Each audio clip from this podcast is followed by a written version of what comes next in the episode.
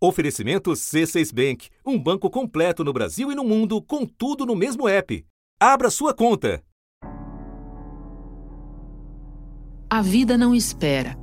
Era essa a frase estampada no cartaz que Talita Cerqueira carregava ao se vacinar contra a Covid recentemente no Paraná. A foto foi publicada com as datas das mortes da avó dela, Terezinha Câmara, do pai, Wilson Alves de Souza, e da mãe, Inês de Fátima Câmara. Os três morreram em março com poucos dias de diferença. Antes dela, Elson Porto foi imunizado no Rio, igualmente homenageando pessoas queridas que perdeu. Ele se vacinou segurando um cartaz com o nome de 10 amigos que, infelizmente, morreram vítimas da Covid-19. O cartaz dizia, abre aspas, hoje chegou a minha vez, mas vários amigos não tiveram a mesma oportunidade e, por esse motivo, lhes dedico a minha vacina, fecha aspas. Como Talita e Elson, milhões de brasileiros remoem lembranças doloridas. Eu entrei no hospital, eu vi a minha filha dizia assim: mãe, me leve embora. Eu não aguento mais, estou toda machucada. Me deixa morrer em casa, mãezinha, que eu não aguento mais vendo o pessoal morrer do meu lado, mãe. Já tinha morrido duas pessoas do lado dela entubada. Ainda não estou em paz para poder sentir a tristeza, meu sentimento é de revolta. Por quê? Meu pai poderia ter sido vacinado lá em janeiro, lá em fevereiro. O filósofo Silvio Almeida resumiu: nós temos vacina para essa doença. Nós temos condição é, de fazer com que as pessoas possam organizar sua vida para ficar em casa. Mas o Brasil não fez isso. Algumas pessoas sabotaram a possibilidade dessas pessoas estarem vivas. Então, digo, nós precisamos dizer: essas pessoas morreram, mas elas poderiam estar vivas. E o epidemiologista Pedro Halal fez a conta atraso na compra da, das vacinas da Pfizer e da Coronavac resultou em 95.500 mortes. E logo depois, outros pesquisadores analisaram os dados, não especificamente dessas vacinas, mas o ritmo da campanha de vacinação que teria sido caso tivéssemos adquiridos, e eles estimaram 145 mil mortes. Mas o presidente da República pensava diferente. A pressa da vacina não, não se justifica, porque você, você mexe com a vida das pessoas. Ano passado, a gente tem três medidas provisórias. A última, em dezembro, foi destinando 20 bilhões de reais para comprar vacina. Tem idiota que a gente vê nas redes sociais, na empresa, né? Vai comprar vacina, só for na, na casa da tua mãe. Agora, vai ficando claro que houve mais do que negacionismo e negligência. Que a venda de vacina deveria ser discutida com Elcio Franco, então secretário executivo do Ministério. O contato seguinte foi com o diretor de logística do Ministério, Roberto Ferreira Dias. Feito a partir de um telefonema do coronel da reserva, Marcelo Blanco, que trabalhava na diretoria com Roberto Dias. Eu fui apresentado ao diretor de logística, Roberto Dias, pelo Coronel Branco. Pelo Coronel Blanco? Sim. A conversa começou assim: olha, nós temos que melhorar esse valor. Aí eu disse, mas eu tenho que tentar um desconto. Eu não tenho. Essa... Não, mas não é, de... é para cima, é para mais. Weingarten admitiu que o governo deixou a oferta da Pfizer por dois meses na gaveta. Numa das sessões mais tensas e tumultuadas até agora, a CPI da Covid ouviu hoje o servidor do Ministério da Saúde, Luiz Ricardo Miranda. Ele afirmou que informou o presidente Jair Bolsonaro sobre suspeitas de irregularidades no processo de autorização para a importação da vacina indiana Covaxin. Da redação do G1, eu sou Renata Loprete e o assunto hoje é o escândalo de cada vacina. De boicote à corrupção, todas as suspeitas que cercam as negociações do governo Bolsonaro para comprar imunizantes contra a Covid-19. Quem está comigo é Vera Magalhães, colunista do jornal o Globo, comentarista da Rádio CBN e apresentadora do programa Roda Viva, da TV Cultura. Sexta-feira, 2 de julho. Vera, você sabe como funciona. Chega uma hora que é tanto rolo, tanto personagem entre aliados do presidente, funcionários públicos, atravessadores, empresas que existem, empresas que não existem, que a gente precisa fazer um esforço para examinar cada parte em busca de um entendimento mais geral. Eu te proponho que a gente comece com o depoente desta quinta-feira na CPI da Covid, o PM Luiz Paulo Dominguete, que diz representar uma empresa chamada Davat, a qual teria oferecido para o Ministério da Saúde, por intermédio dele, nada menos do que 400 milhões de doses da vacina Oxford AstraZeneca. AstraZeneca, vamos lembrar, que diz que não tem nada a ver com essa empresa. De todo modo, o que diz o PM? Que ele ouviu de volta um gordo pedido de propina de um diretor já exonerado do Ministério, Roberto Roberto Dias. Eu te pergunto, Vera, que história é essa e o que ela revela sobre o modus operandi do governo Bolsonaro? Exato, Renata. Você já deu um bom resumo de quem é o Dominguete e como ele surge é, nessa, nesse capítulo da história do Brasil. Um capítulo em que o governo, depois de recusar ofertas de vacinas já certificadas, com a sua eficácia já comprovada, e oferecidas diretamente por farmacêuticas internacionais reconhecidas e com um forte esquema de compliance, começa a negociar vacinas menos eficientes, ainda não é, comprovadas pela Anvisa, com intermediários privados nacionais. E agora uma empresa que é meio nacional e meio estrangeiro. Isso, os senadores lembraram da pressão feita pelo líder do governo para que a Anvisa autorizasse a importação da Covaxin e também da russa Sputnik.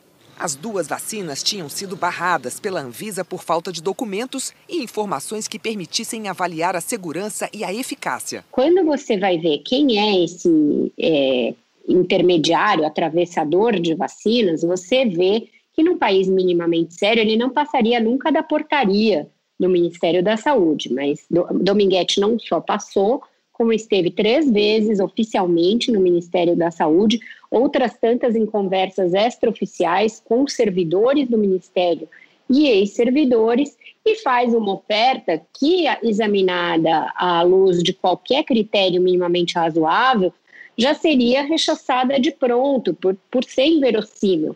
Ele oferecia 400 milhões de doses da vacina da AstraZeneca, uma vacina com a qual o governo já tinha um contrato fechado diretamente com a farmacêutica e com a Fiocruz, uma instituição séria, e para fornecimento de uma fração desse, desse número, só 100 milhões de doses. Então já soava inverossímil. Ainda assim, a conversa andou, ela se desdobrou, se desdobrou no preço, se desdobrou em trocas de e-mails com servidores mandando e-mails oficiais do ministério. Esse personagem parece ser aquele clássico malandro, malandro brasileiro. Ele é PM, é PM da Ativa em Minas Gerais né? Hoje na CPI ficamos sabendo que ele devia o aluguel, que ele tem uns não sei quantos inquéritos é, funcionais aos quais ele responde. Então, alguém com uma ficha corrida que já deveria ter feito com que ele fosse barrado na porta, mas isso não aconteceu.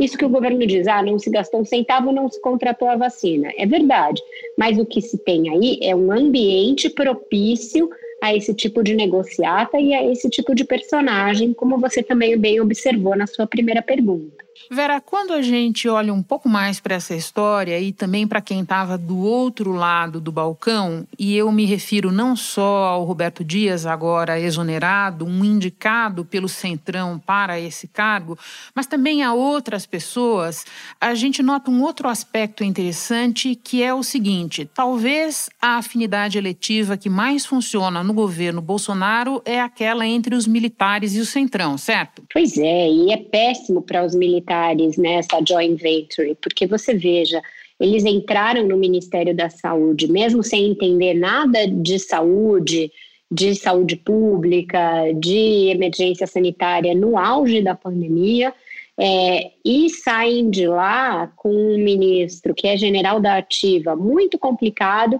e outros tantos é, militares com patentes diversas também enrolados em encrenca. É, não é que o Dominguete falou com alguém do quarto escalão do ministério, como tentou dizer o senador Flávio Bolsonaro na CPI nesta quinta-feira? Ele conversou com o número dois do Ministério, ele conversou com o coronel Elcio Franco, que por sua vez é um personagem já bastante enrolado em todas as franjas da CPI, na questão do gabinete paralelo, na questão da cloroquina, na questão daquele aplicativo fracassado que receitava cloroquina para as pessoas, em todos os braços, no caso Covaxin, em todos eles, essa figura do coronel Elcio, ela emerge. E agora ele recebeu o atravessador de vacinas e ele, é, em nenhum momento, fala isso quando ele aparece, por exemplo, ao lado do é, ministro Onix Lorenzoni desancando o denunciante do caso Covaxin, que é o servidor Luiz Miranda. Deputado Luiz Miranda, Deus está vendo. Mas o senhor não vai só se entender com Deus, não. Vai se entender com a gente também. O nosso contrato não previa pagamento antecipado, somente após aprovação da Anvisa e entrega do produto. A própria empresa Precisa contrariou as informações de Onix Lorenzoni e de Elcio Franco. O documento apresentado pelo servidor Luiz Ricardo Miranda então não seria forjado, mas apenas uma versão anterior do recibo. Então, essa estranhíssima é, junção de elementos do Centrão com militares é algo que só é possível num ambiente do governo Bolsonaro e que é extremamente deletério para os militares, Renata. Para o Centrão, não, para o Centrão é ótimo. Eles já têm aí um passado de traficâncias semelhantes em outros governos e agora só encontraram aliados aí com patentes. Foi isso que aconteceu. Você mencionou o caso Covaxin e na confusão desta quinta-feira, o depoimento teve tantas nuances, tantas reviravoltas. Uma hora os governistas estavam é, adorando o PM, outra hora outros governistas queriam mandar prendê-lo e tal, que muita gente enxergou esse espetáculo como uma cortina de fumaça para encobrir o caso Covaxin, que implica mais diretamente o presidente da República. Se trata de, como você disse no início, de uma vacina que o governo perseguiu antes mesmo de ter é, conclusão de testes clínicos e tudo mais. E é uma história que, como você escreveu, já tem um círculo completo do mal feito. Pode falar disso também? Exatamente, Renata. É, houve isso, que era uma cortina de fumaça, que o depoente tinha sido plantado ali mas, é, como todas as teorias da conspiração que sempre surgem nesses momentos graves de CPI, de delações premiadas e outros tantos em que a gente para tudo para assistir a política como se fosse um espetáculo, como se fosse um reality show, é, essas teorias elas não resistem a algumas perguntas lógicas evidentes. Por exemplo, esse caso, ele corrobora ou ele tira de pauta o caso Covaxin? Ele corrobora. É, Trata-se do mesmo modus operandi, só que esse não foi levado a cabo como o caso Covaxin foi. É, ele tira o, o presidente da, da reta? Não, de jeito nenhum. Ainda resta a Jair Bolsonaro explicar por que não tomou nenhuma providência quando o deputado Luiz Miranda, irmão do servidor homônimo Luiz Miranda, o procurou na sua casa, o Palácio da Alvorada, disse que o irmão estava sendo alvo de uma pressão política típica e ele, Bolsonaro, segundo o relato do Luiz Miranda, e não o deputado, falou: ah, isso é rolo do Ricardo Barros. Segundo eles, o presidente atribuiu os problemas ao deputado, líder do governo na Câmara, Ricardo Barros, e disse que acionaria a Polícia Federal. Mas no documento apresentado ao Supremo, os senadores alegam que a Polícia Federal não foi acionada ao menos até o dia 18 de junho, quando vieram a público as denúncias do servidor ao Ministério Público e que tudo indica que Bolsonaro, efetiva e deliberadamente, optou por não investigar o suposto esquema de corrupção levado a seu conhecimento. Até hoje, o presidente não desmentiu que tenha feito essa afirmação possivelmente porque acha que pode ter sido gravado pelo seu então aliado, Luiz Miranda, e até agora ele não explicou por que não acionou a CGU, por que não acionou a Polícia Federal, deu lá uma explicação de que pediu alguma explicação ao Pazuello e esse pediu ao Elcio Franco e chegaram à conclusão de que não tinha nada errado, mas não teve nem tempo hábil para que tivesse sido feita uma apuração. Então, essa lambança aí da Davati, em nada é, exime o presidente do caso Covaxin e nem tira o foco da CPI do caso Covaxin. Ela só mostra um ambiente no Ministério da Saúde amplamente favorável a um feirão da vacina, feirão de vacinas cuja procedência é absolutamente nebulosa, num momento em que o Brasil carecia de vacinas, havia um clamor nacional por vacinas. A gente chegava ali em fevereiro, quando a, oferta, a suposta oferta de propina ocorreu, a 250 mil mortos, mortos. Tinha apenas duas vacinas sendo aplicadas a conta-gotas, literalmente, no Brasil, que eram a Coronavac e a AstraZeneca via Fiocruz. E é, deputados muito ávidos por aprovar a possibilidade de compra de vacinas por entes privados, é, em projetos sucessivos, um deles mais brando e outro abrindo geral para empresários, projeto este que teve a advocacia muito empenhada do líder do governo, Ricardo Barros. É aquela coisa de quem nunca acompanhou uma CPI, mas acha que é malandro. Ah, eu peguei aqui uma coisa que vocês não pegaram. Seria essa coisa de ser plantado, de ser bom para o governo. Não é bom para o governo. E depois a Folha de São Paulo, que foi quem desnudou esse caso, acabou fazendo um passo a passo de como chegou ao tal do Dominguete, que é um passo a passo que deveria envergonhar todos nós jornalistas. O que, que a repórter Constança Rezende fez? Ela pegou, ouviu o depoimento do Luiz Miranda é, na CPI, ouviu o momento em que ele fala que houve uma oferta de propina a um colega dele e foi atrás da história. Simples como isso, jornalismo, reportagem na veia. Isso, e, e, tanto o caso é, do Dominguete, supostamente plantado, quanto as desconfianças em torno do Luiz Miranda, por causa da folha corrida dele e porque foi aliado do Bolsonaro, é, Toda essa conversa, Vera, nos faz lembrar de outras coberturas, como você disse, e sobre a realidade de que os denunciantes não são santos. E o que interessa ao final do dia é verificar se o que eles relatam nos conduz a evidências, certo? Agora eu quero retomar um outro ponto que você estava fazendo para nós, que é o de fazer a comparação da diferença de comportamento do governo Nesses casos da Covaxin e no caso da suposta oferta de vacinas da AstraZeneca, que tudo indica esse atravessador não tinha vacina para entregar, é, com a maneira como o governo se comportou no caso da Pfizer e no caso do consórcio liderado pela OMS.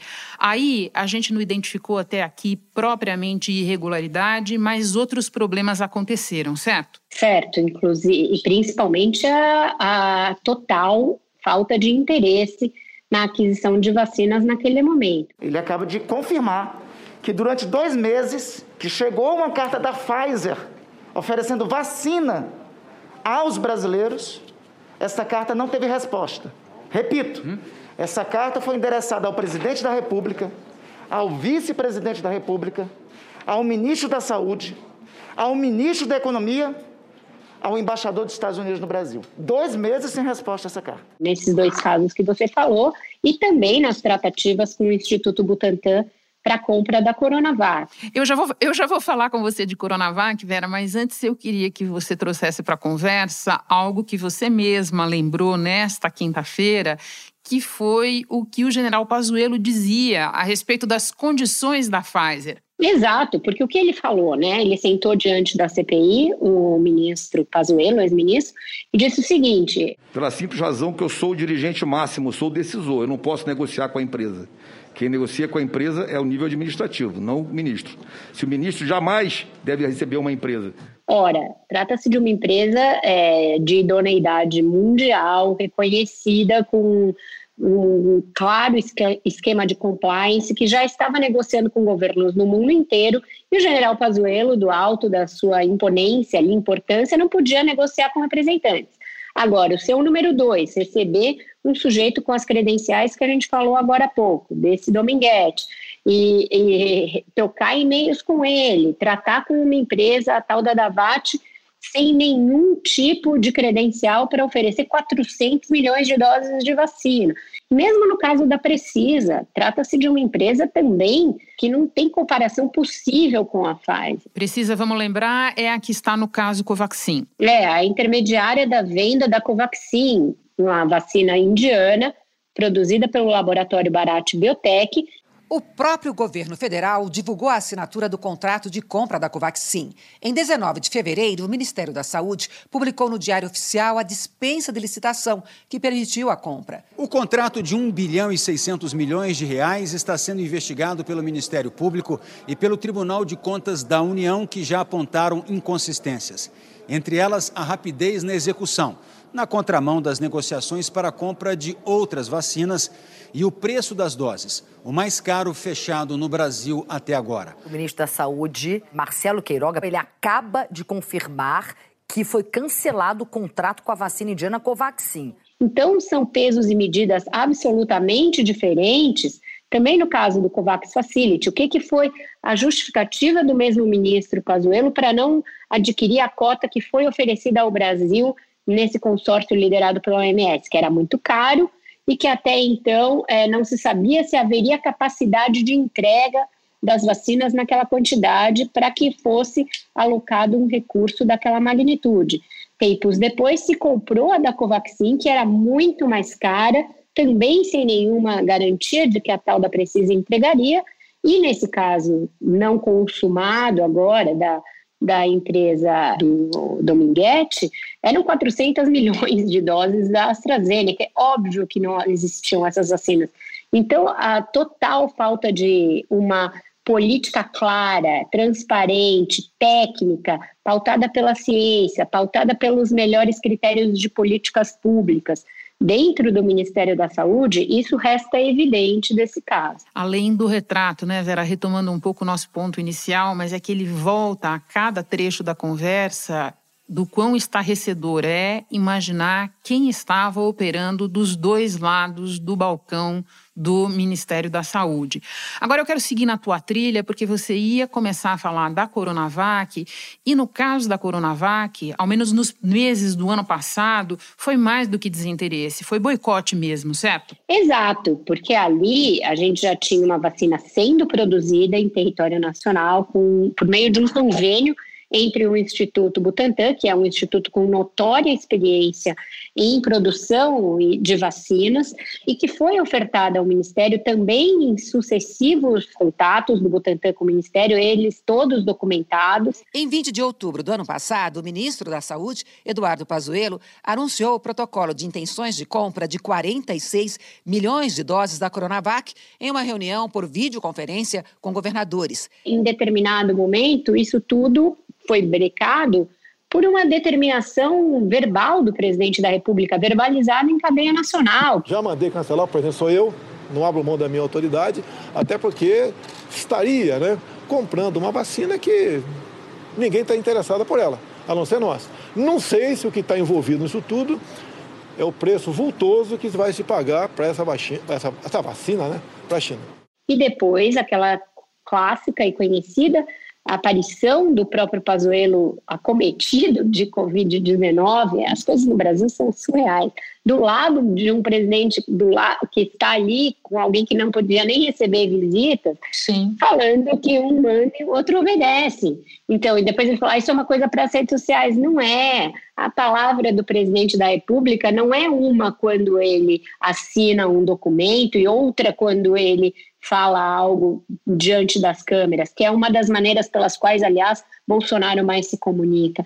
Então a gente tem ali todo um passo a passo. Esse governo ele é assim porque ele acaba produzindo provas de tudo que ele depois tenta negar ao longo da sua movimentação. Então tem um passo a passo da forma como essa vacina foi boicotada, como você bem disse, Renato. Vera, eu termino usando a tua expressão, completando o círculo, falando de mais uma vacina, a vacina da Janssen, a última a entrar no nosso cardápio, uma vacina super importante porque ela é um imunizante de dose única e a até nessa vacina a gente consegue enxergar problema no caso de inoperância do Ministério da Saúde, certo? Certo, também é uma vacina que é, tem, tem essa inoperância do Ministério da Saúde e uma inoperância que vai ao extremo, Renata, de atingir vacinas pelas quais o governo não gastou nenhum centavo. Os Estados Unidos vão enviar ao Brasil uma doação de 3 milhões de doses da vacina da Janssen, que é aplicada em dose única.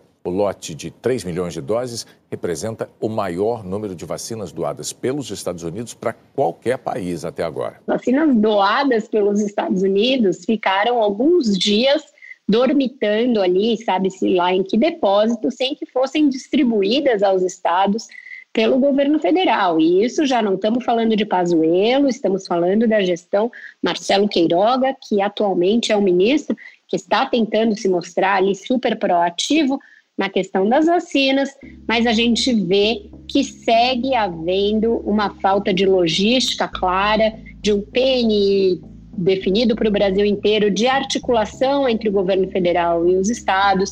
Então, mesmo diante desse cenário que a CPI vai descortinando, a gente ainda tem a permanência de muitos dos vícios que nos trouxeram até aqui e que fazem com que a gente tenha ainda uma cobertura vacinal muito baixa no Brasil. Por mais que o governo bata bumbo todos os dias, diga que o Brasil é o quarto país que mais aplicou doses de vacinas, você tem dito isso muito aqui no assunto, também no JG.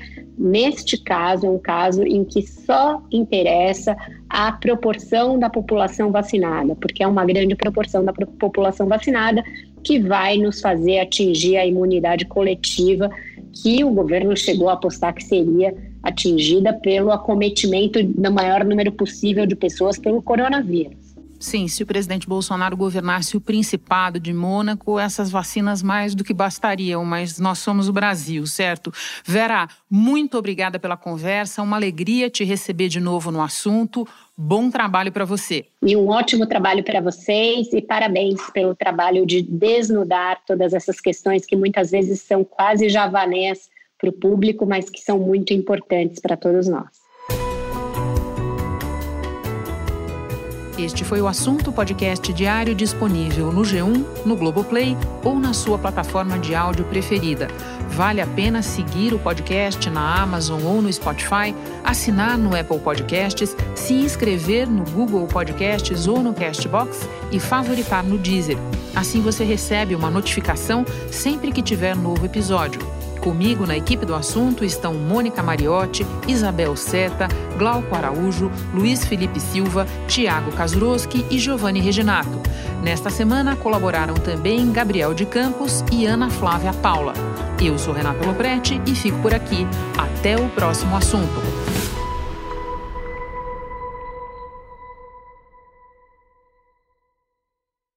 Você no topo da experiência financeira que um banco pode oferecer. Escolha um banco completo no Brasil e em qualquer lugar do mundo. Abra sua conta no C6 Bank.